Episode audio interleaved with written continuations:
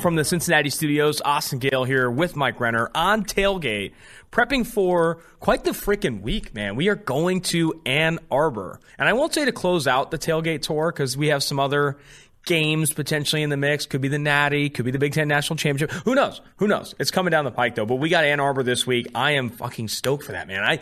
We could be in Ann Arbor for the first time since I think the Declaration of Independence was signed, that Michigan beats Ohio State. What do you put the odds at that right now? They've beaten Ohio State. I don't know. It's hard. I didn't think it's in my lifetime. If a tree falls in the forest and no one's there to see it, did it happen? No, I've actually never been to Ann Arbor. Okay, hand up as a bad Notre Dame fan. Never had made the trip. I've heard it's an awesome time. I will be wearing Ohio State gear. I refuse. I've worn home team everywhere. You're wearing Ohio State gear? I can't wear Michigan gear. That's for damn sure. So I'll be wearing Chase Young jersey. Yikes. I'm wearing Michigan gear. I am so supportive of Ann Arbor, so supportive of Michigan. That line is that it opened at 7 in favor of Ohio State. They're now favored by 8. I might put my next month's rent on Ohio State -7. I hate to this day. It always pisses me off. And our company sent out mugs with Michigan on them because they were our very first college client. They were. Michigan, of all goddamn schools, our very first college client. And so it always gets memorialized around the office that they were the ones. Notre Dame obviously an adopter as well. But for Michigan, Ann Arbor. For Michigan, Ohio State, we are going to be at Scorekeepers. It's a bar there, otherwise known as Skeeps, for the big game between Ohio State and Michigan. If you are in Ann Arbor, we're going to have a table. Make sure you come by and say hello. We're going to have hats. We got Ohio State hats, Michigan hats, all that stuff. Make sure you stop by. We are stoked to be going to this bar here. We got our own table all planned out here. We booked it like 2 or 3 weeks ago. Should be quite the treat, man. We are stoked to go to Ann Arbor. Shout out to Scorekeepers for holding it down for us. It's going to be, man, I am so stoked to close out the Tailgate tour in Michigan. We also got some more to catch an early buzz. Denver, man. Denver brings on big contracts for Tim Patrick and Cortland Sutton and Tim Patrick, $15 million AAY and also $10 million for Patrick there. They are, in my opinion, putting up some money for these receivers to lure a big fish quarterback in free agency. I don't think this is a draft play. They're looking at Aaron Rodgers. They're looking at Russell Wilson. Maybe they're looking at, I mean, I think a tier below that is like Jimmy G, Derek Carr could be on the moves. So they want to make an upgrade, I think a veteran upgrade at quarterback, reminiscent of when Elway went after Peyton. And they're doing that with a star-studded receiving core. Sutton, Patrick, Judy, Hamler. There is a lot. And then the tight ends, Noah Fant. They have a lot of talent there. Do you think it's enough to bring in a big fish at QB in the offseason? And what's your opinion of those contracts? Oh, 100%. I mean, we've been talking about it all year. This roster was built. It's one of the best rosters in the NFL outside of the most important position in the NFL. And, yeah, that if you are someone on the move, someone, you know, one of the quarterbacks who is rumored to be wanting out of their respective franchises, this is a very attractive landing spot now, and it was before that. And now, obviously, with Von Miller being traded, his money coming off the books, his contract being up this year, like they have the space to do these deals. But even still, I couldn't believe like what these numbers came in at. I mean, Tim Patrick's comes in over $1 million a year AAY over what Randall Cobb got a couple years ago, $10 million. Like that is chump change for any caliber number 1 or number 2 wide receiver in the NFL, which I would put him in that range. I mean, he is a big-bodied, possession type of wide receiver who also possesses some downfield speed. He's kind of like a better version of Allen Lazard there for them. And he's their number 3, though. Like, when that's your number 3, that's a very good position to be in as a franchise. Cortland Sutton, I mean, we saw what he could do. Like, he's never really had that guy at the quarterback position, and he still put up 1,000-yard years. And for his number to come in, $15 million per year, putting him below someone like Jarvis Landry, putting him in that Robbie Anderson type of range is – that's a W. I mean, that's $3 million per year below what Kenny Galladay got in the open market. And I think you could say that their sort of career progressions or career sort of production is very similar to each other. And Galladay getting that much more on the open market, it has to be a win for the Broncos. It's great business for the Broncos, and it's smart both for the short term and the long term. Even if they can't land a quarterback, both those players I think are going to exceed that average per year that they're getting. I mean, Corey Davis on the open market was considered a massive bargain at $12.5 million. Tim Patrick comes under that, and Cortland Sutton only slightly over that. I think it was fantastic business for the Denver Broncos, and you have to hope now that they land either Aaron Rodgers or Russell. I know you, a Packers owner and shareholder, don't want to see him leave, but I think Denver making a prime run for a quarterback in the offseason. Let's jump to... Duh.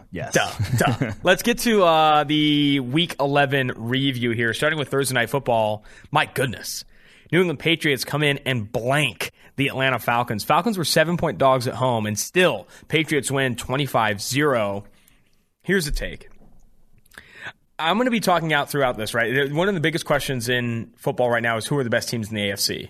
And I think I find myself consistently putting the Patriots above some of these other contenders, like the Browns even, with the state of Baker Mayfield lately. Tennessee in a little bit of an offensive drought since losing Derek Henry. Like, can we start talking about the Patriots? Right now, Mac Jones, rookie quarterback, not only has the best grade we've seen for a rookie quarterback in weeks 1 through 11 ever, he ranks 4th among all quarterbacks in PFF grade so far this year. New England's defense ranks 4th in EPA per play allowed, or overall efficiency. The offense ranks 5th in pressure rate allowed and 4th in explosive pass rate.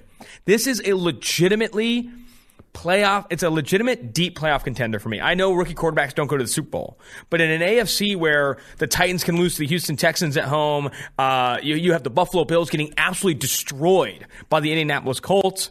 Browns look awful of late. Baker Mayfield not playing well. Why not the New England Patriots in the AFC? This is, for my money, at least the best defense in the AFC. I think it's a better defense than the Bills. Wow. I do. I think, one, because Bill Belichick is still Bill Belichick. Like, he hasn't lost his fastball on that side of the ball whatsoever. And it's interesting because we've talked a ton. We've talked ad nauseum about defenses around the NFL, the wave of these too high spread coverages, stopping the pass first. New England's kind of still going back to Bill Belichick's roots. They're still living in a single high world on the defensive side of the ball, but doing some unique stuff in their own right, and what they do with their bare fronts, what they do with five-man lines, and oftentimes having their edge rushers be coverage players as much as they are pass rushers. Especially on early downs. They do a lot of interesting stuff from that perspective to sort of shut down screen games, shut down quick passes. And I just think you saw it in this game. They're very physical along the line of scrimmage. You're not going to necessarily be able to run on them. And then they have dudes on the back end as well. Like, this is a very complete defense in New England, and they have a bunch of like versatile matchup weapons like Kyle Duggar.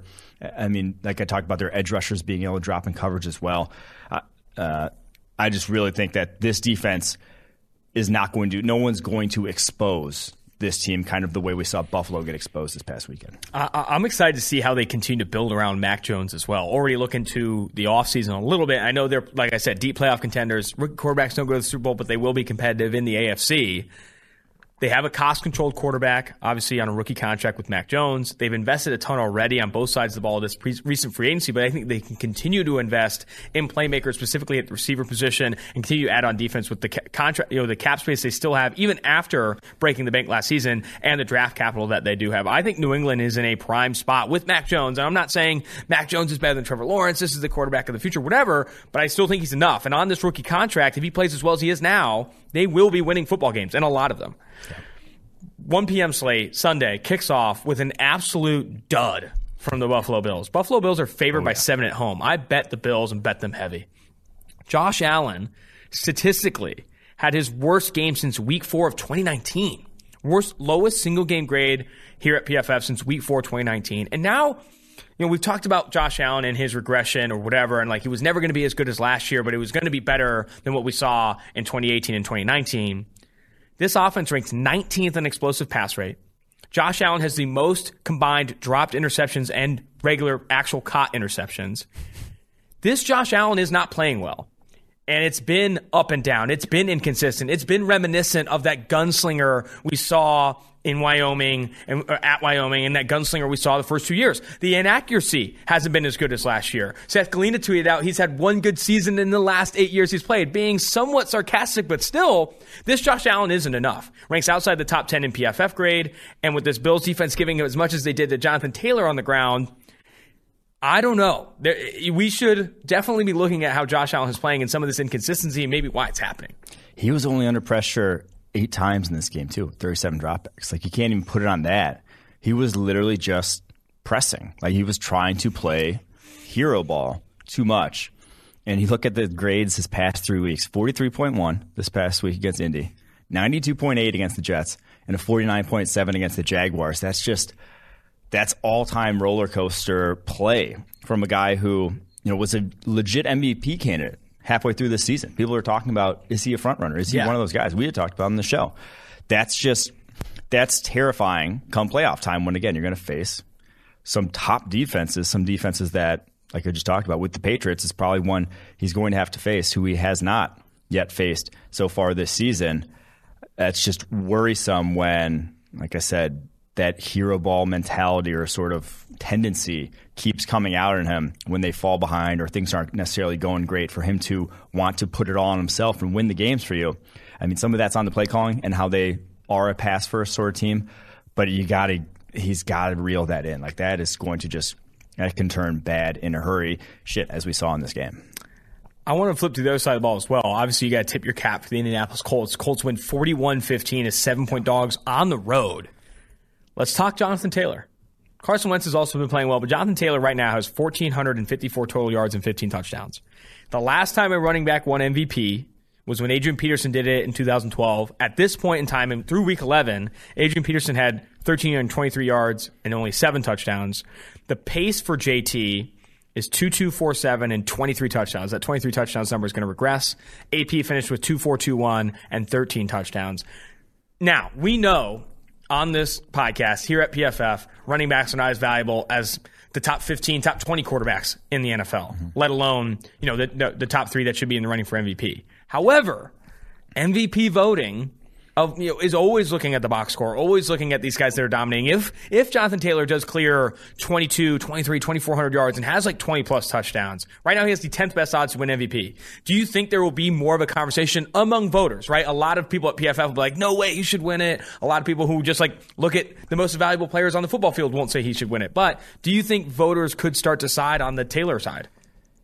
Oh, yeah. I mean, for sure, I think voters could. It's still not that ingrained in people.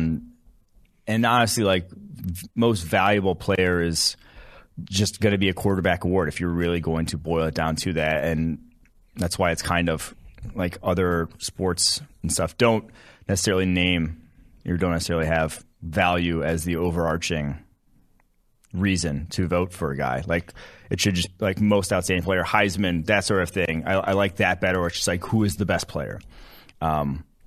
Because then you could actually have a debate. Yeah. In the NFL, everyone and their mother knows, maybe not everyone and their mother, but a lot of mothers. Most mothers are aware of the fact that quarterbacks far outweigh the value of every other position. But he's been excellent. I mean, there's no taking away from what he's done so far this season. It's been outstanding. But his EPA per rush since Week 3, which is, or since Week 4, excuse me, he had those three kind of weeks that were slow to start the year. Since Week 4, they've been far and away the best rushing attack in the NFL. EPA per rush would rank 11th over that span if it was compared to EPA per dropback in the NFL. So that's just like kind of telling you how the best rushing offense is still kind of just a very fringe, high-end passing offense. But it's when you combine that with quarterback playing at a better level like Carson Wentz has of late, because defenses have to account for that rushing game. But the big reason for kind of this resurgence, Braden Smith coming back in Week 8, Quentin Nelson getting healthier as the season goes on, this sort of offensive line that we talked about with the backups and Eric Fisher coming back from injury really being an issue early on this season has now transformed to one of the best in the NFL. That is why you're seeing kind of this confluence of events being and this offense being as dominant as it has. Are you buying the Indianapolis Colts as deep playoff contenders? I'm buying the New England Patriots. I'm buying the Kansas City Chiefs. I even argue that I'm buying the Baltimore Ravens, but I don't know if I'm there yet. Those are the top three-ish teams. You got Bills in the mix, too. I'm not ready to put them in the top three, top four category, even after this impressive win. I will say they're trending in a direction that I like better than Tennessee. Now, they've lost to Tennessee twice. 100%. And probably still are behind the 8 ball in terms of, like, actually winning this division. But they are coming together in a much, much better way, whereas Tennessee's kind of falling apart, it seems. So, as a true contender, though, to win outright in the AFC, I still don't trust. I mean, like, we've seen Carson Wentz when he cannot rely, when he has to do it. Not when Jonathan Taylor isn't rolling for 100-plus with ease. When he has to do it, we've seen how that goes. On to Bears-Ravens. Ravens, I think, were originally favored by 6 points on the road in Chicago. Then the news comes out late that Lamar Jackson is not likely not to play and then ultimately inactive due to a sickness. Bears were still 2-point dogs at home with Tyler Huntley under center, who got a lot of the reps in practice, so it wasn't like a late scratch or anything, but 2-point dogs at home to Tyler Huntley. Justin Fields doesn't play all that well. He gets hurt. Andy Dalton has a late surgence, but not close enough. Ravens to win this game and cover 16-13. Losing to Tyler Huntley at home in and of itself should be at least rumored to be a fireable offense. Mm-hmm. The fact that when Tyler Huntley was named the starter and your team isn't even a favorite at home shows just how bad the Chicago Bears football team is. They can't figure out with Fields. They can't figure out with Dalton. They have a ton of injuries on defense side of the ball. It's an older roster. This was the last straw for me in terms of setting this thing on fire. We need to move on from ownership. We need to move on from coaching staff. And we need to identify someone who can come in and actually... This was the last straw for you? This was the last straw for me. I mean, they've bit out of straws for like weeks. They're living on borrowed time, I thought. I didn't think anyone was looking for any other reason to really say that's it for this coaching staff and front office. I was looking for more reasons. But this one was ultimately the straw that broke the camel's back for me. You can't. I don't care if Fields gets hurt. You can't lose to Tyler Huntley at home. You can't lose to Tyler Huntley home, let alone be a 2-point dog when the spread adjusts. Yeah. That shows just the doubt in this roster. It shows the doubt in this team to actually overcome any levels of adversity. And I'm out on the Bears, and I think they need to set fire to this thing. The Ravens are I've been out on the Bears. I don't think that's really a debate. I think I said that last week on the mailbag. But the Ravens are more interesting to me because they kind of squeak by. They have to. 3-point win at the Bears, 2-point win against the Lions. They've had some oddly close wins, and now we're talking about the AFC. They're a half game out of first. They're 7-3. Their Titans are still in first at 8-3 after their loss, which we'll get to here in a second. But the Ravens have to be kind of thanking some higher power because they have not. It hasn't seemed like a 7-3 type of football team, right? No. They have not. They've gotten blown out in games at times this year, and again, like I said, played the Lions close, played the Bears close, obviously with backups, but surviving this was a massive W for them because we've talked about how much this bye could mean, and they kind of are in a very good position to still secure that now, obviously a very difficult AFC North, but the Ravens have to be, like I said, thanking the power above that. It's been a wild season. The top of the AFC North. Oh yeah, wild season for Baltimore. AFC. So 2 of the last 3 weeks, the top team in the AFC has lost to the worst team in the AFC. Yeah, and how does that happen? I also say that the Ravens have battled a ton of injuries. I mean, they've had even preseason Peters, Gus Edwards, Jacob Dobbins, and they've had so many, and now Lamar Jackson and it's been an insane year. You could argue that they've been one of the teams, or if not the team, most impacted by injuries this year. Ronnie Stanley, Rashad Bateman. It's been a battle. Yeah. And they blew out the Broncos on the road in early October, blew out the Chargers middle through that, but then lose bad to the Bengals at home. It's been an up and down. It's been an up and down season for the Baltimore Ravens, but they still find themselves at 7-3. They're not alone. It's been the weirdest AFC at the very least has been just so parody inducing. I don't know. There's a lot of parody in the AFC. That's what I'm trying to say. I'm buying Baltimore over Tennessee, though. I'm buying Baltimore if Lamar Jackson can come back healthy. I think they're the better football team. I think Tennessee. I don't think the Derrick Henry impact is some of this, but even with Derrick Henry this year, they rank 13th in EPA per play on offense and 12th in EPA per play allowed on defense. They have not been the number one AFC team that their record states. They have not been that good. I think Sam Otton on the NFL podcast spoke to, they've been built on stilts a little bit all season. Yeah. They've battled a ton of injuries at receiver. A.J. Brown actually played well in this one, but Tannehill not enough. I'm interested to get to that Titans game. Let's just keep moving forward. Lions, Browns. My God. The Lions and the Browns this season have been wildly disappointing. And we've been on this podcast, we've searched for reasons why. It's been OBJ, it's been injuries, all along the offensive line, injuries at running back and all this stuff. But let's just get ahead of this. It's QB. Yeah. Baker Mayfield has not played well this year. It's been inconsistent, roller coaster in every facet of the game, pocket presence, all this stuff. I'm going to list off the only quarterbacks that have graded worse than Baker Mayfield this year. Justin Fields, rookie. Taylor Heineke, Sam Darnold, Zach Wilson, another rookie, Jared Goff, Davis Mills a rookie, Trevor Lawrence a rookie, and Big Ben. Only 8 quarterbacks have graded lower than Baker Mayfield, and all of them you wouldn't call even have a shot of grading higher than Baker Mayfield ahead of the season. He has been such a... I mean, you could argue he's been the most disappointing quarterback this year. You know, no one had high hopes for Fields, Wilson, Mills, or Lawrence in year one. Everyone saw Ben Roethlisberger fading late last season. Baker Mayfield was supposed to take this ascent, right? Like, he was supposed to, in year two with Kevin Stefanski, actually progress. And it just hasn't happened. One of the most inaccurate seasons we've seen from Baker Mayfield, highest rate of turnover-worthy plays, and just not figuring it out under pressure. At this point, you know, we talk about being slow to go on this contract extension. They might have to start thinking about, like, actually how they want to address the quarterback position sooner rather than later. I mean, he's hurt. Like, I'm not too, if I'm like a Browns fan, I'm not pushing the panic button that hard. I'm sitting Baker Mayfield. He was not healthy. Like, he should not be out there because he is not playing good football, because he is not capable of it right now, because he's got a torn labrum, has the hip injury. He's got all this injuries piling up to where you are not yourself. And like, he is quite obviously, because he's worse than at any point we've seen him in his entire NFL career. And that's not how quarterback progression. Even back to college. Yeah, because like, that's not how quarterback progression goes. The man is hurt.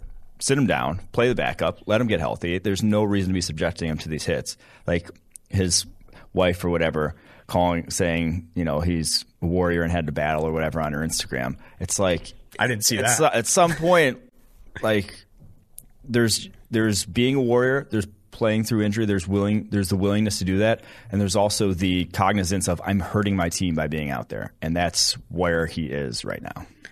So you think it's I mean, if it's all because he's not healthy, then obviously the panic button. I mean, it's not all. Like, obviously, like, decision-making is still decision-making, but he's missing more throws than at any point in his career. The accuracy stuff is probably the biggest concern, right? Because you haven't not seen him be this inaccurate with the football. Well, that's what I'm saying. It's not a concern. The dude's hurt. Like, he's physically... Like, you don't just decrease accuracy again, like, later on in your career. You decrease accuracy because your body's not capable of being as accurate. Before we get to – where am I heading here? Before we get to Texans-Titans, X-Chair, a new sponsor of Tailgate. Working from home is more important now than ever. Optimize your home office with an X-Chair and our many accessories to enhance your focus, productivity, energy, and comfort. Once you feel the customized support of X-Chair's patented dynamic variable lumbar, or DVL, there's no going back. We got the X-Chair here in the office. Every single person in this office asks me to sit in it at least once or twice. You need to get it. It's all in the LMX massage and temperature regulation, exclusively designed and made for X-Chair with versatile comfort and extraordinary design. X-Chair fits any space. High performance, quality engineering, extreme comfort. Those are all reasons I love my X-Chair. Now I can't wait to be at work. And sometimes, even if I'm not working, I sit in my X-Chair just to get that feeling. Take my advice. Try X-Chair for yourself, risk-free for 30 days. Go to xchairtailgate.com now. That's X-Chair, Tailgate.com, or call 1-844-4XChair for $100 off your first order. X-Chair has a 30-day guarantee for complete comfort, and you can finance your purchase for as little as $30 a month. XChairTailgate.com. If you're watching on YouTube, check out the link in the description below. Love to see it. Texans at Titans.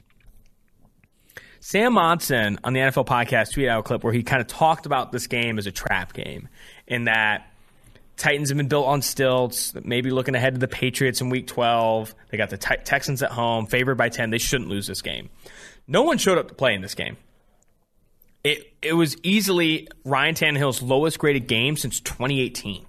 That's how bad it was. Both sides of the ball for Tennessee, outside the top 10. I already mentioned that. I'm not buying this Titans team over the New England Patriots. I said I was going to ring it throughout the show. New England Patriots, for me, are comfortably, like, chugging along, moving ahead of some of these teams that are fading down the stretch. To lose the Texans, not just lose, but lose as bad as they did, they were never in control of this game, is a huge indictment on this Titans team. And I think they need to bounce back in a hurry, but I don't know if they can. Yeah, I mean, we never thought they were as good as the record. Like, we were always saying they're kind of paper tigers. They're still a good football team. This was a fluky game. I mean, the pouring rain. Ryan Tannehill, 7 turnover-worthy plays. The most of any quarterback in a game this year.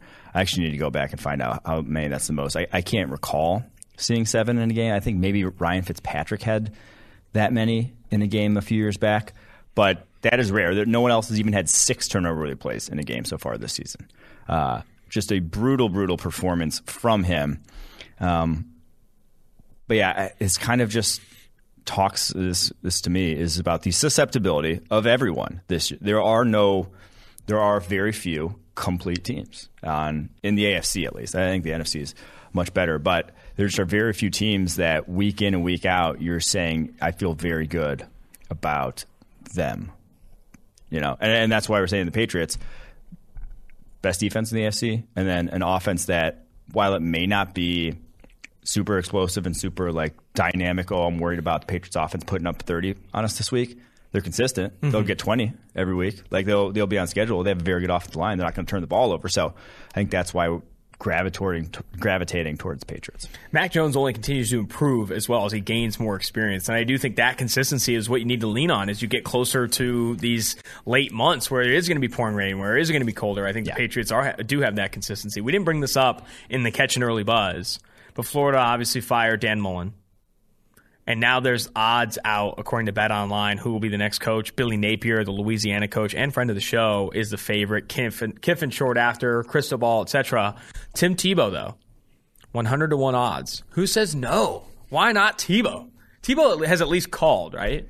They didn't call Tebow, but Tebow has at least called. Tebow's not a coach. He's not a coach. He's not going to coach. Not a college coach? No, he's not going to coach. You don't think? I don't think he wants to coach. I would be very interested in seeing Tim Tebow as a coach. I'm just saying. It'd be worth it. It'd be worth it from a fun-to-watch perspective, which we'll get to later. I think it would be worth it. Packers at Saints. Brutal loss for your Vikings. Shareholding Green Bay Packers. This was one of the best games to watch on TV. Packers-Vikings. Oh, sorry. Packers-Vikings. Packers-Vikings. Vikings were 2-point dogs at home. Vikings win 34-31. And what was one of the, if not the most entertaining game of the weekend, and they didn't even get good Kirk Cousins. Most turnover-worthy plays in a single game for Kirk since 2020. Didn't grade all that well, even though he's been a top 5 graded passer all season. Where it really showed up, Justin Jefferson was phenomenal in this one. Darnell Savage missed some opportunities. I know that the drop picks and stuff like that, but still going toe to toe. This was a wide receiver battle for me. Justin Jefferson, Davante Adams, both. Play in, play out. We're dominating this one in an all-out shootout. Yeah, the Packers had done a very good job all year of kind of protecting, hiding their cornerbacks, and they got exposed in this one. The Vikings did well offensively to get one-on-ones on the outside, which one-on-ones with Justin Jefferson and Adam Thielen against Rasul Douglas, Eric Stokes, and Kevin King is just that's a dub, and you saw that. And now Packers still had their opportunities. I think that was the biggest sort of takeaway for me is that Darnell Savage could have had 4 picks in this game. He was legitimately he had one called back by a roughing the passer call, which was roughing the passer. Sadly, as much as I hate to admit it. No, that was I looked at that one closely. That one was. That was. I will give you that. But then he had the one that was kind of got broken up by Adam Thielen. Had the one at the end of the fourth quarter that I was screaming about, and then I was like, that one I was like a little borderline that it should have gotten overturned because there wasn't a look, at least that we saw on TV, of the ball hitting the ground. Like I know it bobbled, but we never saw the ball cleanly touch the ground. But obviously, it more than likely did hit the ground. But then there was the one where he got called for PI, where if he would have just turned around, he was in a better spot to get to the ball than Justin Jefferson. So there were the opportunities there to be made. The Packers just flat out did not make them. And Rodgers was kind of not himself in the first half, even though he fucking lit the world on fire in the second half. That was one of the best halves of football. Well, he said he's got the injury, right? I mean, any quarterbacks played all season. He was just – that dude didn't miss a throw down the stretch. But so unfortunate for the Packers. But the biggest loss to me, Elgton Jenkins. Yeah, of course. Like if they were banking on the fact that when David Bakhtiari comes back – this was going to be a game-changing type of offensive line with Elgton Jenkins, Bakhtiari, and as well as some of those young guys have played. And now all of a sudden, I mean, in the meantime, without Bakhtiari, it could be ugly with Yosh back at left tackle.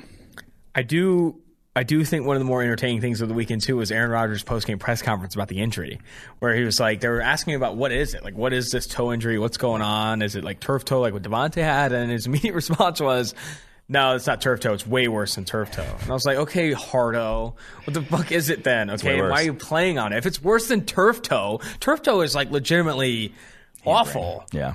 Oh, no. He literally was like, no, it's not turf toe. It's way worse than turf toe. Okay, buddy, if it's worse than turf toe and you're out here grinding, you fucking, do you want a cape too, Ben Roethlisberger? I mean, Jesus Christ. Anyway, I do think that the injury has to be hampering him, right? He went in early at the half because it's bothering him. Yeah, it was such a weird scenario. Like, he could have thrown a Hail Mary there, or at least like one play to the sideline, because they got the ball back to like 35 or something. Yeah.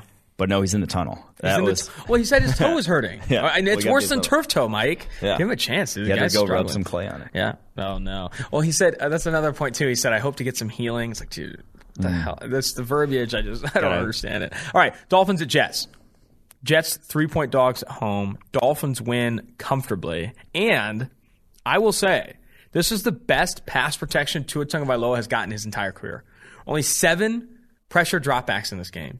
And not a lot come from the tackles, some from the interior and stuff like that. I think the tackles only combined for 7 total pressures allowed. Austin Jackson kicked into guard, actually had 0 pressures allowed for one of the few times he's had that in his career. They didn't ask Tua to do a ton. I think he had a 5.1 average depth of target, a lot of his stuff coming after the catch, only 4 total attempts, 10-plus yards downfield. But it was enough, and it was enough to operate against a very bad Jets football team. Wait, were you seeing only 7 pressures allowed? I'm seeing 12 pressure dropbacks on... I only saw 7. I'm seeing under pressure 35% of his dropbacks yet again, because that's just how Tua operates. But he was very good on this. I thought he played well. I will say, though, the pick was rough. But the worst play to me in that game was he had a free play. They had a D-line, a nose tackle, jumps off sides. He has a free play, threw it out of bounds. I was so upset. I was like, that. Did he know it was a free play? No, he had to have known it was free play. Not one, because it's a nose tackle jump. Like, you literally see that when you're in the shotgun. You see that it was a nose tackle jump. And two, like, he's rolling out to his left and sees a flag, like, flying through the air, or has to at least at some point have crossed his vision. And he just throws out of bounds. I was like, that just is a lack of awareness that I cannot get on board with. That would worry me if I'm not too much, but, like, that's just... I couldn't believe that. And also then that bomb he had where he had to put about everything into it to get it about 50 yards on the football field was a little tough to see. I mean, the arm strength stuff is a continued joke, I guess. But yeah, his accuracy is, I mean, it was very good in this game. He didn't miss a lot of throws, 27 to 33 for 273. Like you said, though, only 4 attempts, 10-plus yards downfield. They were not pushing the ball downfield. And they don't have to. They just don't have time. Yeah. You're never going to have time. Offensive line, you hate to see it. How about for the Jets, man? Joe Flacco didn't look terrible in this one. Plus 1.5 passing touchdown. I mean, if you're a Jets fan, you just have to be like, you don't want to see, you'd rather see anyone but Joe Flacco right now. You know? Like, there's no reason. Now, Elijah Moore, balled out. Fantastic game from him. That is your sort of silver lining for this game. I think he had 8 catches for 141 and a score and looked legitimately... electric in the process doing so. That's obviously, and the thing about Elijah Moore is, he played slot at Ole Miss. We called him probably a guy who's going to get pigeonholed in the slot because of his size. He's playing outside receiver there, and he's looking good doing. He's winning from the outside, so that's always good to see. But again, it's like you'd rather see Mike White out there 10 times out of 10. You don't give a shit about what Joe Flacco develop a like. Young quarterback before you prioritize wins and stuff. But I guess a lot of this you're trying to evaluate other players too, right? You're trying to you gotta see if Elijah Moore can swing it too. Over the last 4 weeks, yards per route run leaders, Deebo Samuel, Justin Jefferson, Elijah Moore, and Devontae Smith are the 4 in highest yards per route run average. Elijah Moore balling out with the Jets of late. Saints at Eagles. Eagles are rolling. Eagles win big as 1.5-point favorites, 40-29. Jalen Hurts, I think there's going to be a lot of conversation. We've already had some of it on this podcast about what do they do at the quarterback position. There is enough with what Jalen Hurts has done to have some interest in building around him and wanting to keep him a part of the plans. However, I will say, if they do love one of these quarterback prospects and and he is available with one of their 10 to 20 first-round picks in that 10 to 20 pick range, I still don't think if you love a prospect, Jalen Hurts should keep you from adding that competition. That doesn't mean you give him the job outright. That doesn't even mean you let him start for a year. But if you do love a quarterback prospect, I still like the idea to compete. But that doesn't mean you're giving up on Jalen Hurts. Again, a lot of people think when you're talking about quarterback, like, oh, you bring a first-round pick, that's burning a first-round pick. No, those picks have value. Jalen Hurts has value. If he starts the ball out, none of it all matters, and you can move on from that first-round pick. I still think that you want to compete there just because they have the capital to do so. 3 first-round picks, why not do that? I still stand by that, even though Jalen Hurts is playing well, and there's enough there to want to build around him. Yeah, he's playing well, but it's like keeping context why he's playing well. It's because they have started to, and we talked about in the preview show, they've started to be this run first, grind it out behind one of the best offensive lines in the NFL type of team. And with option looks that Jalen Hurts can afford you, and with sort of how that takes back numbers in the running game, they have been dominating on the ground. They are the second in terms of EPA per play since I said they went run heavy in like week 5, since they really transitioned to being that run first type of football team. Second best EPA per run behind only the Colts, who we said, MVP type candidate. And they're doing with Boston Scott, Jordan Howard, Miles Sanders, this like trio of backs who no one would say are, Jonathan Taylor level of dominant, but they are getting similar results, again, because they have this very, very good offensive line and Jalen Hurts, who's obviously a dynamic runner in his own right. So that's helping a lot. I mean, last 4 games, he hasn't had even 200 yards passing in any of these. They have in terms of EPA per drop back, they are 16th in the NFL. They are an average passing attack, but a very good rushing attack because of what Jalen Hurts affords you. So I will still say, the results have been good, not so much so that we're going to, again, pass on the chance of elite quarterback play.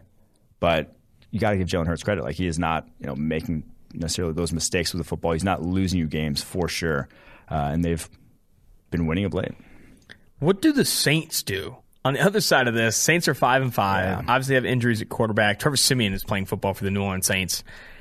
An older roster, an expensive roster. We talk about Russell Wilson. We talk about Aaron Rodgers. What the hell is next in line for the Saints? I know you've talked up a big game, and rightfully so, about Sean Payton and how he's coached this year. But in terms of long-term success, in terms of seeing the Saints as deep playoff contenders, they don't have the horses to do it, specifically under center. I think they're another team that needs to try and make a significant move in the offseason for a QB. Yeah, I thought they would have been in play for Cam Newton, honestly. But at this point, it's like you're screwed. It's like that's the most valuable position. That's why we talked about it all offseason that they could be in the market for, about the quarterback position there. And Jameis Winston, this being obviously a make-or-break year for him. But, yeah, the Saints are just behind the eight ball. There's no options there. Before we get to football team at Panthers, Manscaped just launched new products, including their all new, ultra-premium body wash and 2-in-1 shampoo and conditioner. It's time to give yourself, for someone who needs it, the gift of beautiful skin, hair, and balls this holiday season. Go to manscaped.com and use code PFF for 20% off and free shipping. Inside the Performance Package 4.0, you'll find the signature Lawnmower 4.0. This electric trimmer has proprietary advanced skin-safe technology to reduce cuts on your nuts. It's also waterproof, so you can use it in the shower or snow or sleet. Doesn't matter. They've also just launched their new 2-in-1 shampoo and conditioner, which has key ingredients with benefits that include hydrating, nourishing, conditioning the scalp, strengthening your hair at the same time. 'Tis the season to load up on Manscaped products, so get yourself, your dad, your brother, and friends the best gift of all, the Manscaped Performance Package 4.0. Get 20% off and free shipping with code PFF at manscaped.com. That's 20% off with free shipping at manscaped.com and use promo code PFF. Clean up your nuts and make Santa proud this year. That's the best end to an ad tag I've ever seen. Clean up your nuts, not for Santa, but to make him proud. What have you done to make Santa proud this year? Does Santa get proud of you? I've never heard of that as the thing. Not you, you freaking piece of shit. When's the last time you shaved your nuts for Santa? I'm asking, when is the last time you shaved your nuts for Santa? I do it for myself. Oh, wow. I don't need his approval. Fair enough. Santa's turned down. All right, football team at Panthers. Panthers favored by 3.5. Man, Cam Newton to start this game was lava, and this offense was humming. Christian McCaffrey playing well. That throw to Christian McCaffrey was sick. Yeah. But I think you have in your notes here, too, conservative down the stretch, the offense kind of stalls. On the other hand, the roller coaster that is the prodigy, or the prodigy of Ryan Fitzpatrick that is Taylor Heineke, the roller coaster struck the high side of variance, man. That 4th down play he had was dope, stretching it out long enough to get the ball out there. I think this game could have gone either way. It felt like a coin flip at the time, and Ultimately, Heineke made better plays late in this game to win them this football game on that key drive. But I will still stand by the Panthers have something positive in Cam Newton, and he's still adjusting to the offense, still adjusting to the playbook, etc. There is no reason to go back to Sam Darnold when he's back healthy. I don't even think there's reason to go back to PJ Walker. Finish this season out with obviously a fan favorite, a Charlotte favorite in Cam Newton to close out this year, and then reassess the 2022 quarterback market in the offseason. Don't hitch your wagon to Sam Darnold, in my opinion. Look to Brock Osweiler, trade that guy. And then with Cam Newton, obviously, I don't see him as the long-term answer either. You need to go get aggressive at youth, in my opinion, for a quarterback. Yeah, I mean, we talk about that one all week. They're also, though, in a position where it's easier said than done with where they're going to be at and where the rest of the NFL is going to be at in terms of needing a young quarterback. Cam Newton in this one, though, he's somewhere along the line. He turned into this conservative Cam. Like back in when he was MVP Cam Newton, he averaged 10.9 average depth to target. They were downfield. His first read or his first look was intermediate, past that linebacker level. Somewhere, and I point to the drafting of Christian McCaffrey as that somewhere, his eyes started to dip and said, I'm going, having two options. One's the underneath, one's the guy, like I said, at the intermediate second level behind the linebackers. He will go to the underneath guy. And he has consistently been that. So 10.9 average depth to target that year. They won the MVP 11 the next season. This year, 5.4 in this game. 7.3 last year with New England. He has just not been that guy. 7.6 back in 2018 when he was last full season with Carolina. I don't know what happened, but it's really, that to me is the bigger sort of like, you're not going to win a lot of games purely via underneath. And it's like, oh, great, 77.8 completion percentage. Awesome. That's didn't do much for them in this one. Panthers now, I think, officially out of playoff conversations. I think we give them a 2 to 3% chance of making the postseason as the 7th seed. Don't see that happening. Panthers ultimately on their way. I don't know. I wouldn't write them out. 2%. I mean, like, no one's good in the NFC. No one's good outside that top tier of the NFC. There's not a lot of teams I'd trust after the Cowboys, Cardinals, Rams, Packers, Bucks. You wouldn't write them out. So that's what you got. That's 5 teams right there that you can put in the playoffs. 2 more spots. You should bet that. You think the Niners? You like the Niners better than them right now? You like the Saints better than them right now? I mean, I probably like the Vikings better than them right now, but that's the only team with a better record ahead of them that I like better than them. What about, I mean, Philly? Yeah, I probably like Philly better than them right now, but it's like Panthers do have very good defense. I don't know. I wouldn't write them off the playoffs. That's all I'll say. Don't write them off. Don't write off the Carolina Panthers. You should bet that. You should find the odds for what they are to make playoffs, because I'm telling you right now, it's fucking low. Let's see very low. You take a look at that while I get on to the next game here. 49ers at Jags. And I would take the Niners over the Panthers right now. They're rolling. Jimmy G over the last 4 weeks, I think, is highest-graded quarterback. They win big, 30-10 over the Jags. Jags were 6.5-point dogs at home. Some people are talking about, okay, yeah, Trey Lance is the future, but Jimmy G's playing really well in this offense that's predicated on yards after the catch. Everyone knows the statistic that a lot of his passing yards come after the catch. He's got a low average depth of target. Debo is getting snaps out of the backfield and catching passes near the line of scrimmage and winning that way. But Jimmy G playing as well as he is, and maybe they do want to hitch their wagon to Trey Lance in 2022, do you see some teams calling for Jimmy G in the offseason to bring him in if they do want to go after and start Trey Lance in 2022, how do they approach this, right? Like, if Jimmy G continues to play as well as he is, do you just not start him in 2022? You can't do that, right? I mean, you have to do something at the quarterback position. I mean, you're not going to pay him $27 million, though, next year. I don't think anyone's coming for him, though, at that price point, so he's probably just going to get cut. But he's just going to get outright cut? Yeah. Yeah, I mean, he's not playing that well. Like, he's playing okay football, mm-hmm. Like, you bare basement Teddy Bridgewater level. Which I think okay football is worth a lot. Okay football is worth a lot in this league where there's a lot of dumpster football out there. I mean, Teddy Bridgewater's got traded for, at his price point, got traded for what? Was it 5th? I could see that for Jimmy G. I could see. You're not going to just cut him, would you? I would be surprised if he got that. And that was at even a lower price point then, because they ate a bunch of that salary. I think they're going to cut him out, right? Because they saved $25 million against the cap to do so. So I do think that is ultimately where it goes with that, especially with Trey Lance going into year 2.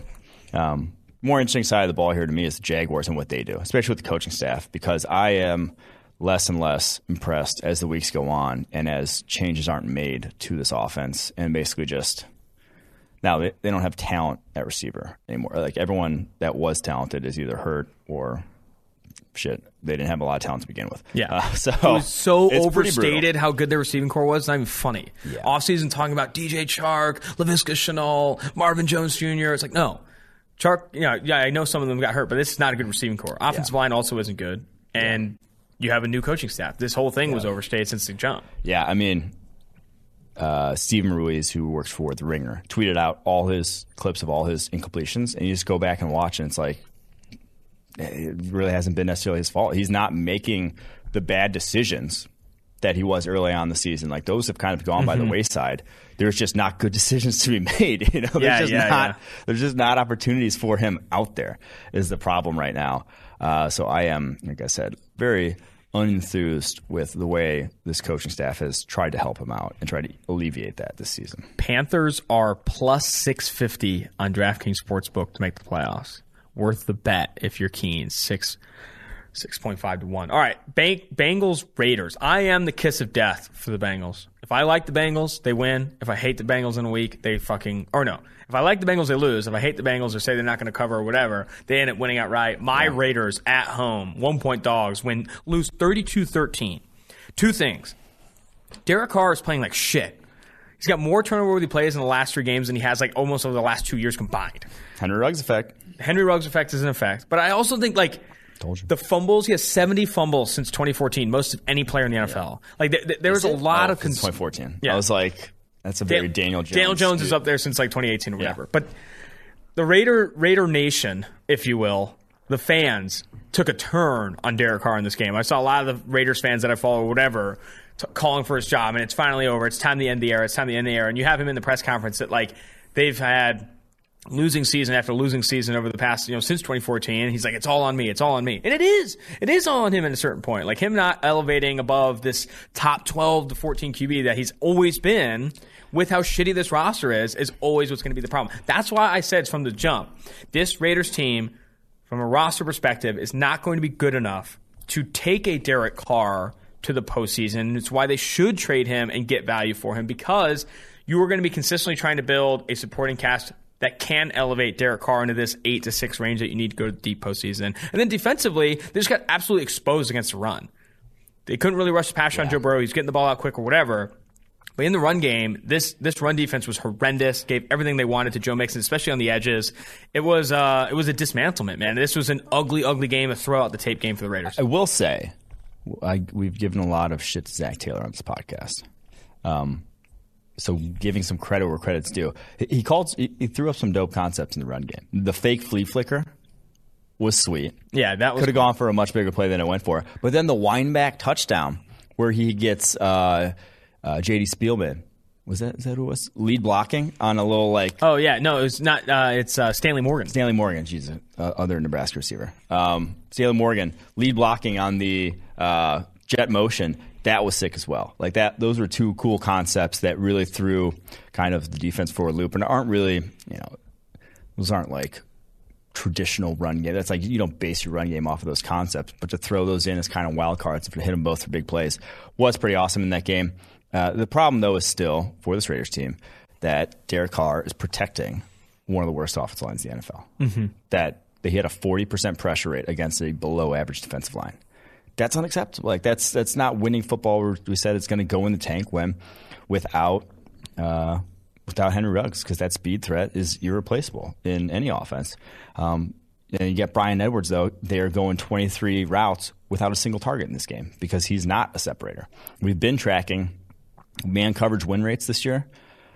He's bottom 10 in the NFL for starting wide receivers, Bryan Edwards, so far this season. And that's why you're not getting a target, unfortunately. So they just do not have the supporting cast anymore that's even close to being able to win with.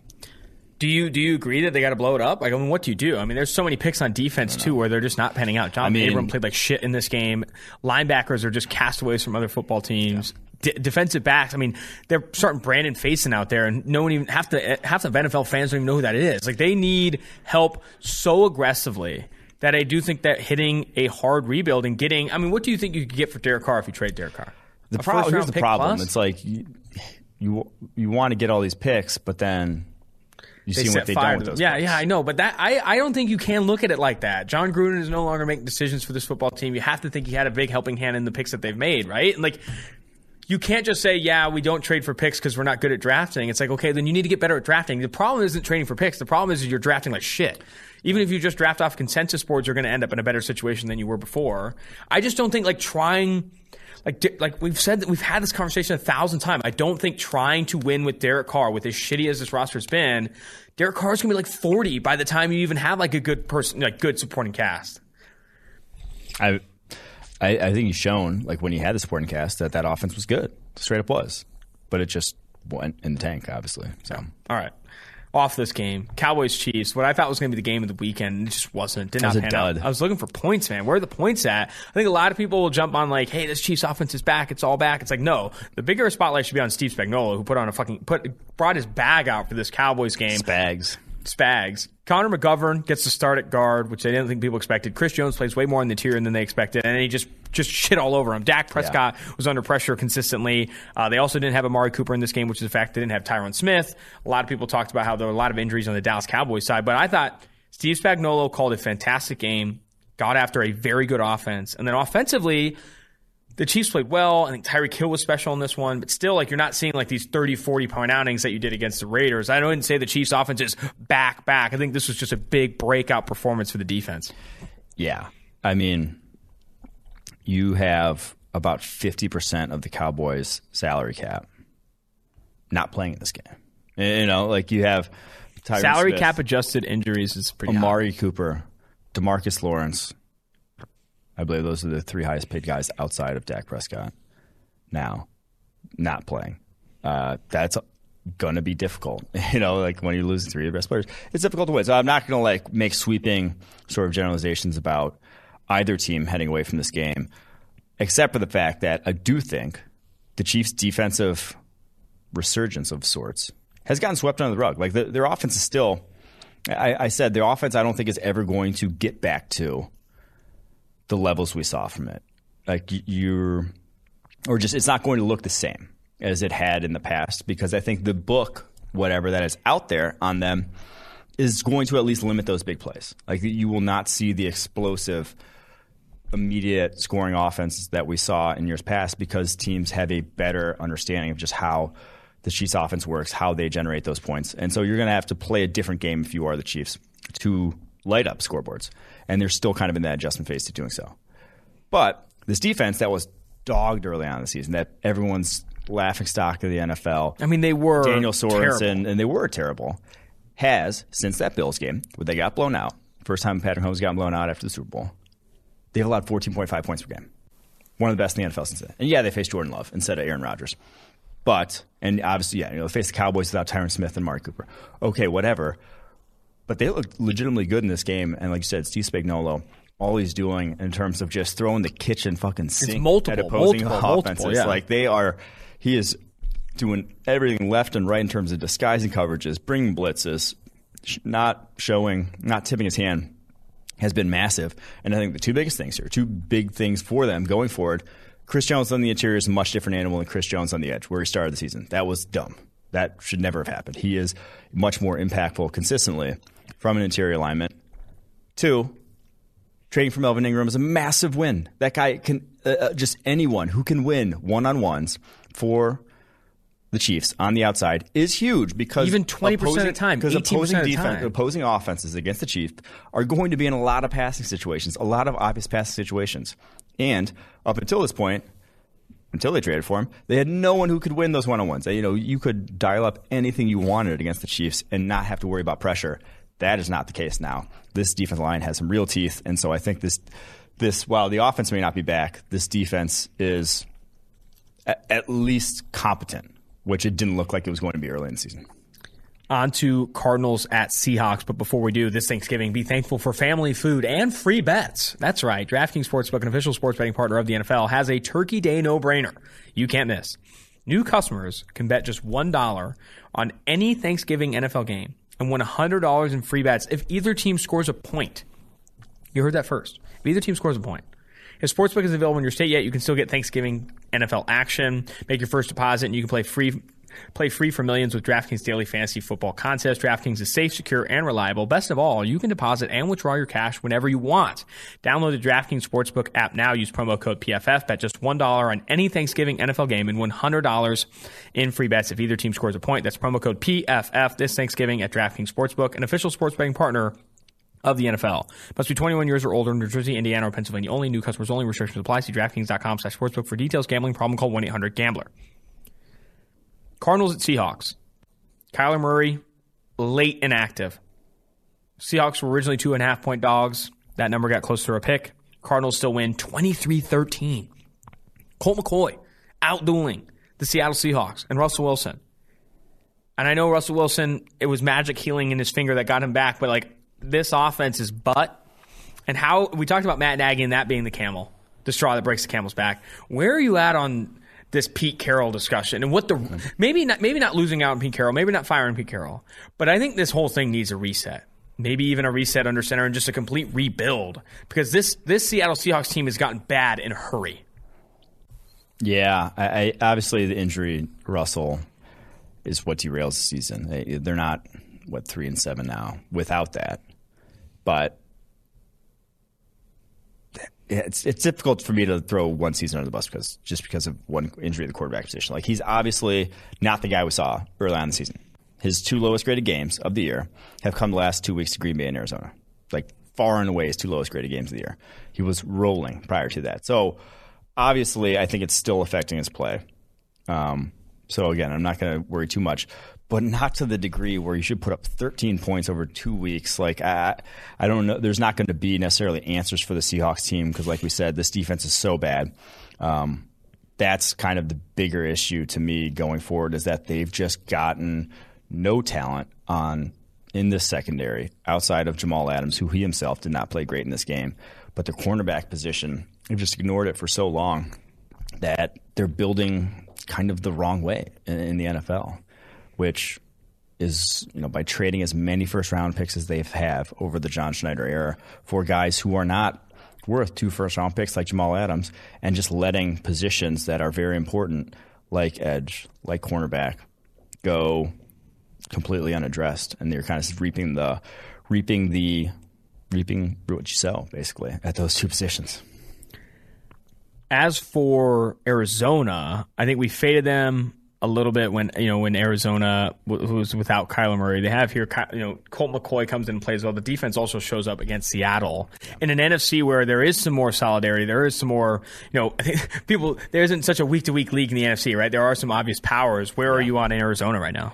This was, if you're a Cardinals fan going into this game, hearing Kyler Murray and DeAndre Hopkins are out, shit in your pants. Because you're at 8-2 heading into this week. Packers are at 8-2 heading into this week. You have lost to the Green Bay Packers already. You drop a game and the Packers beat the Vikings. All of a sudden you are, I don't want to say out of the one seed, but that is an uphill climb for you then to get back into the one seed picture. The opposite happens. They win. Packers lose. Take command of the NFC. And with the way the defense has played this year and obviously exceeded our expectations, They're in the driver's seat, for sure. I think they should be considered the favorites now in the NFC. Steelers at Chargers. Chargers favored by 6. They ultimately don't cover, and what was ultimately a bad beat if you were a Chargers backer. Chargers win. What a fourth quarter. I know. That fourth quarter was insane. It was great. I went to bed before, too, man. I was like, I need to fucking work tomorrow. I need to get some sleep to work tomorrow. So I went to bed because I'm like... So you woke up to this disaster? Yes. I was like, do you think the Steelers are going to, put up points? And obviously it wasn't necessarily because the Steelers' offense, but they did. And that was a fun one. Surviving a late special teams scare. I thought this was a Chargers meltdown of all Chargers meltdowns. But biggest takeaway I had in this one, Deontay Johnson's phenomenal. I think he, there was some conversation on the broadcast about him entering this tier of like top number one receivers in the NFL. He had a handful of really exceptional catches in this game, also some good routes. And then for the Chargers, Keenan Allen, et cetera, all playing well. But, man, Justin Herbert, I think he had over 370 passing yards, 90 rushing yards, was excellent in this game against pressure, modified the pocket, accurate with the football. Man, I mean, Justin Herbert needs to start entering this conversation of like top quarterbacks, top young quarterbacks in the NFL, right? You're always going to put Aaron Rodgers ahead of some of these guys, Tom Brady, Patrick Mahomes. Like this Patrick Mahomes, I'm not saying he's in the Patrick Mahomes tier, but this next era of quarterbacks that, you know, with Josh Allen getting that contract extension, it's not been a great year, but still Josh Allen in that conversation, Mahomes in that conversation. I think you're going to have to start putting Herbert in that conversation. I know people like Burrow as well, but this is football's in good hands, man, because Justin Herbert is playing exceptional football for Los Angeles Chargers, so much that in an AFC that's as rocky as it is, don't count them out, dude. They got stars on both sides of the ball. Keenan Allen, Austin Eckler, Justin Herbert, Derwin James, all playing well. Chargers, man, sleeping giant in the AFC. I still like. I feel like their defense should still be better. I don't know. Like I'm a big fan of the talent on this roster. I think it's one of the most talented rosters in the NFL. Like I still just like. I don't know how they now. Obviously, they allow those, you know, basically the 20 or 17 fourth quarter points on the backs of, you know, special teams, punt block, weird ass pick off of Cameron Hayward's helmet, and then the fourth down call that was. One of the worst fourth down calls I've seen all season. For them to just run the basic punch duo play on fourth and inches against one of the best tier defensive lines in the NFL was, in my opinion, a little ill-advised. Obviously did not work out for them. But, yeah, I believe. I told them, I was on the show, said they were a couple weeks ago, said this is a top three team in the AFC, and I stand by that. I think they have the talent to do so.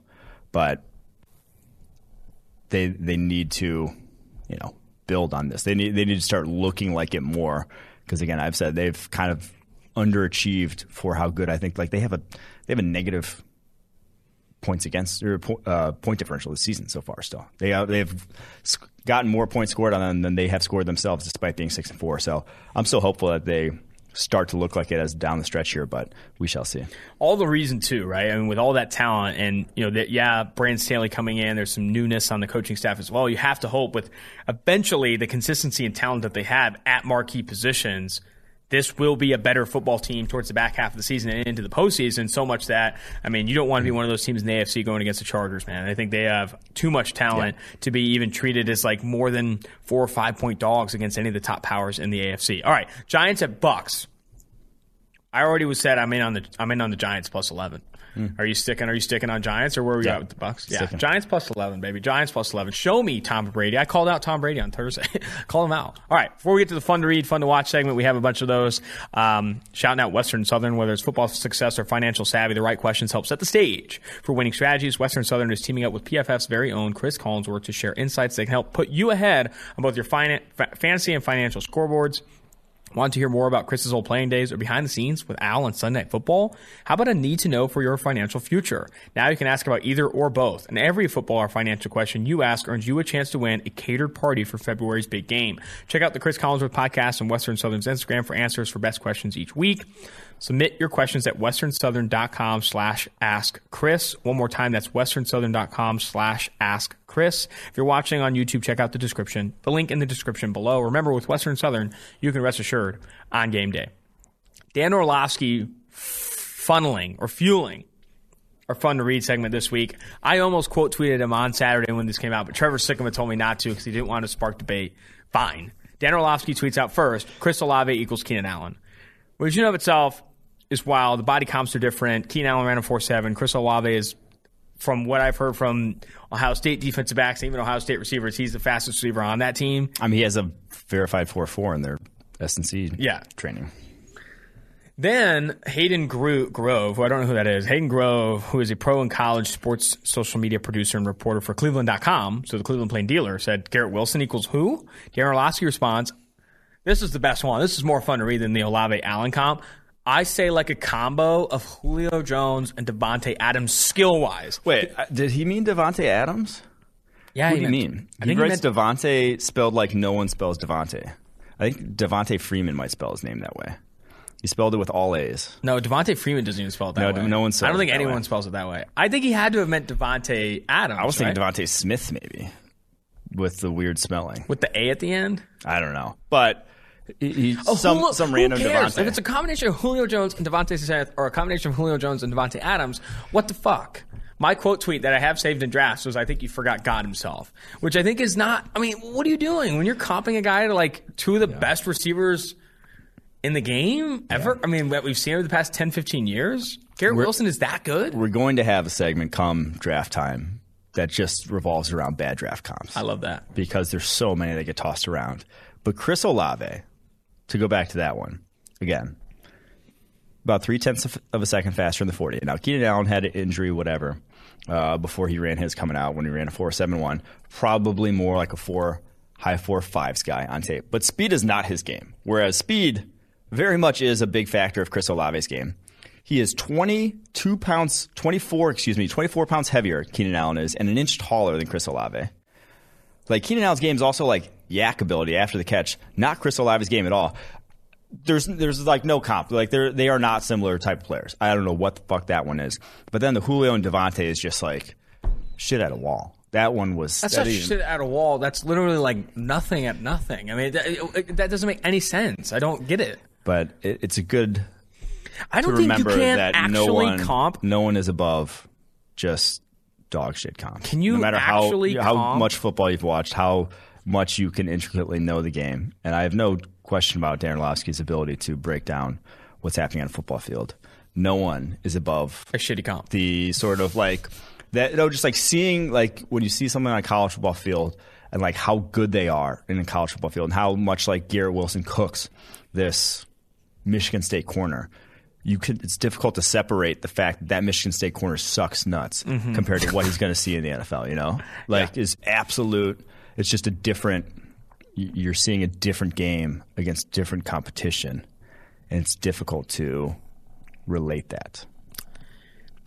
All right, should we get to the fun to watch? But it was fun to read. All right, fun to watch. First one comes from Danny Werfel, former Florida quarterback, also former NFL quarterback, Heisman Trophy. This is a first in the fun to watch. It is. He said shortly after the Mullen news, obviously, thanks, Coach Dan Mullen, for investing in the young men that made up Gators football for the past 4 years and for an electric offense that was a ton of fun to watch, all the best. You can get fired for having an offense that was fun to watch. Why would you ever say it again? Yeah. Anyway, fun to watch was Dan Mullen's offense was Jermaine Johnson, according to Aaron McLean, who is a college football analyst for ACC Network and ESPN. Jermaine Johnson is an absolute animal, all caps. So much fun to watch. 236 likes. Can't disagree. I think Jermaine Johnson is fun to watch. Yeah. Last one here from Matthew Berry of ESPN. Animal is a good also term that means nothing. Yeah, animal is used pretty often. We got tagged a ton in this one. Matthew Berry said, "Man, Ramondre Stevens is fun to watch." That one's just the purest form. Just man, uncut fun to watch. 1,500 likes. I need to see the quote tweets. What a take. Definitely. Someone quote tweeted definitely. It's like someone quote tweeted Boomer Sooner, baby. It's not a compliment. Dan Mullen's offense was fun to watch. And Ramondre Stevenson could be fired tomorrow. Just ridiculous. Start using it better. Where is Matthew Berry is very guilty of the fun to watch. That's not his first appearance on this. Matthew Berry and Colin Cowherd, I think, are the two most abusers of the term.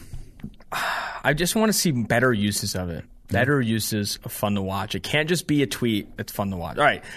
What was your cake your pants moment of the weekend? It was Notre Dame making the college football playoff.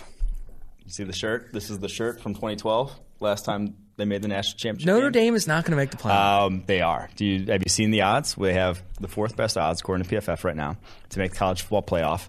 They have outscored their opponents 119-9 in the month of November. They are coming in hot as any team in the country.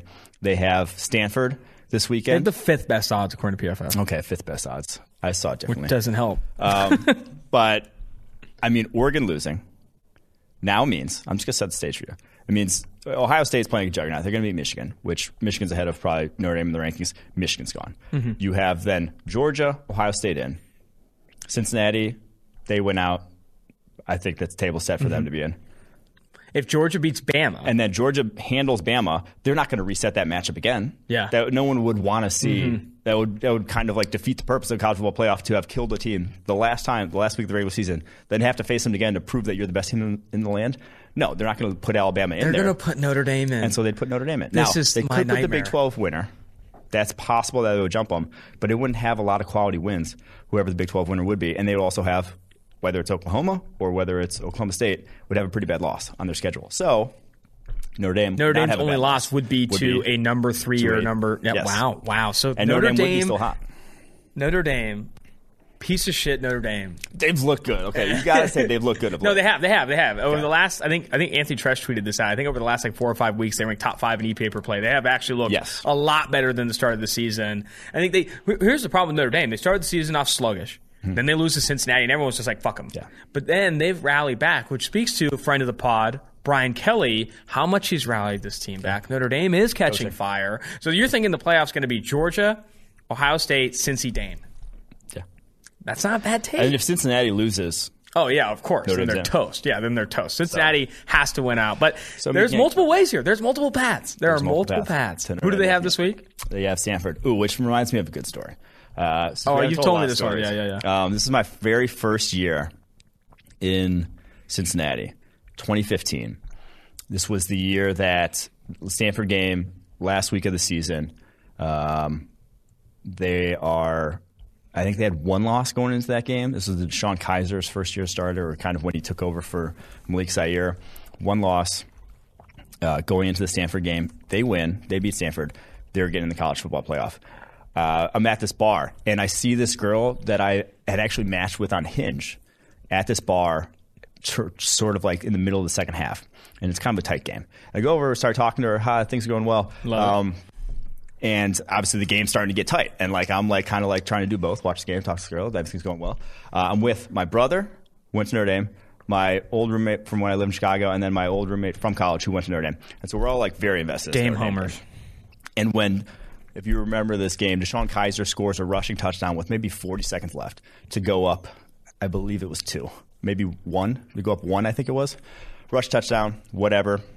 I just lose my mind. Like, I'm like, that's it. We're going making the playoff. I go start celebrating with my brother, my roommate. We're like screaming. We're like at this bar. We're like, yes, they did it. And I go back to turn around to look at the girl who I said I matched with on Hinge that I'd been talking to. Her friends. Out of the bar. They had all left. They apparently hated me. This is what it was. I don't know if they hated me, but they were gone within like 10 seconds of me turning around. And then I'm like, whatever, Notre Dame's going to the playoffs. I could care less. Yeah. I could care less. 30 seconds later, Stanford rolls down, makes a field goal, game over. Stanford wins. Notre Dame you lose the girl and the game. Yeah. Wow. It rarely happens. We're about to have a very fun night. It was on, I believe, a Friday or Saturday, whatever. We just went home. Just took defeated L. Yep. That sucks, man. I'm sorry to hear that. I don't have a similar story. San Diego State's never been on the brink. Rookie of the week. Panay Sewell is not only rookie of the week this week, but he's playing well, man. He's been playing well for a while now, and I think it's been understated because the Lions are absolutely shit. But Panay Sewell has been every bit the player that they wanted him to be coming out. Yes. He hasn't allowed a pressure now the last 2 weeks, and that's after switching. I think 0 sacks over the last 5 weeks, too. After switching to right tackle, which we said could be an issue. Now, they've given him some help. That's for sure. It hasn't been just him going one-on-one. They haven't thrown him out to the wolves, which is what you're supposed to do. But he's been good, even in the run game, the past couple weeks as well, above average grades in that regard. So, Panay Sewell looking like the dude we thought. Also give a shout-out to Elijah Moore. We said he 8 of 9 targets, 141 yards, touchdown, looking good. And then Micah Parsons, my God. 3 guys I love in the pre-draft, by the way. Micah Parsons is just an animal. Like, straight up, watching him chase down Patrick Mahomes outside the pocket on that one sack fumble is insanity. Like, the speed with which he closes is out of this world. Like, no one's ever caught Patrick Mahomes from behind, seemingly. At least no defensive lineman. And Micah Parsons did it in about a tenth of a second. That was ridiculous. Micah Parsons might be a better Julio Davante Adams comp than Garrett Wilson. I mean, he is like a rare motherfucker. He does not. Yeah. He looks different on the field regardless of the position he's playing. He has been phenomenal for this defense. He's tied with Max Crosby and Myles Garrett for the highest pass rushing grade in the NFL right now. I think he's like a shoe-in to win Rookie of the Year. If you're giving it to anyone, defense Rookie of the Year. Yeah. He is. I mean, the dude minus 400. No other player is even more than plus 1,000. So he's walking to defense. I mean, we said it coming out. He was the lone blue chip prospect in that side of the ball. Mm-hmm. He was the best. It was him. He was the best linebacker prospect we've seen. And it was off-field stuff and the character concerns that obviously spurred a lot of the other things. Last but not least, blackout of the week, Eric Stokes Jr. Actually, this would be least. Oh, no, least. No, last and least. Blackout of the week, Eric Stokes Jr., Green Bay Packers cornerback. Not a good day at the office seeing that Vikings offense. Yeah, he got Justin Jefferson, if you want to make that a verb. 30.1, coverage grade. Not good. 102 yards in this one. Touchdown. Lost at the catch point, blown coverages. He's actually exceeded my expectations for a rookie, but you do worry. I think the biggest thing is his catch point stuff. He has not found the ball on a number of occasions this year that have led to big plays, some mental mistakes, and especially in this one, came back to bite, sadly. Can we actually close with this, last but not least? Yeah. The USFL coming in 2022 has announced their 8 teams. Spring football is coming in 2022. Where are they going to be? Michigan Panthers, Birmingham Stallions. It's every year. Everyone have a Birmingham. I don't know. New Jersey Generals. Okay. Houston Gamblers. Philadelphia Stars. New Orleans Breakers.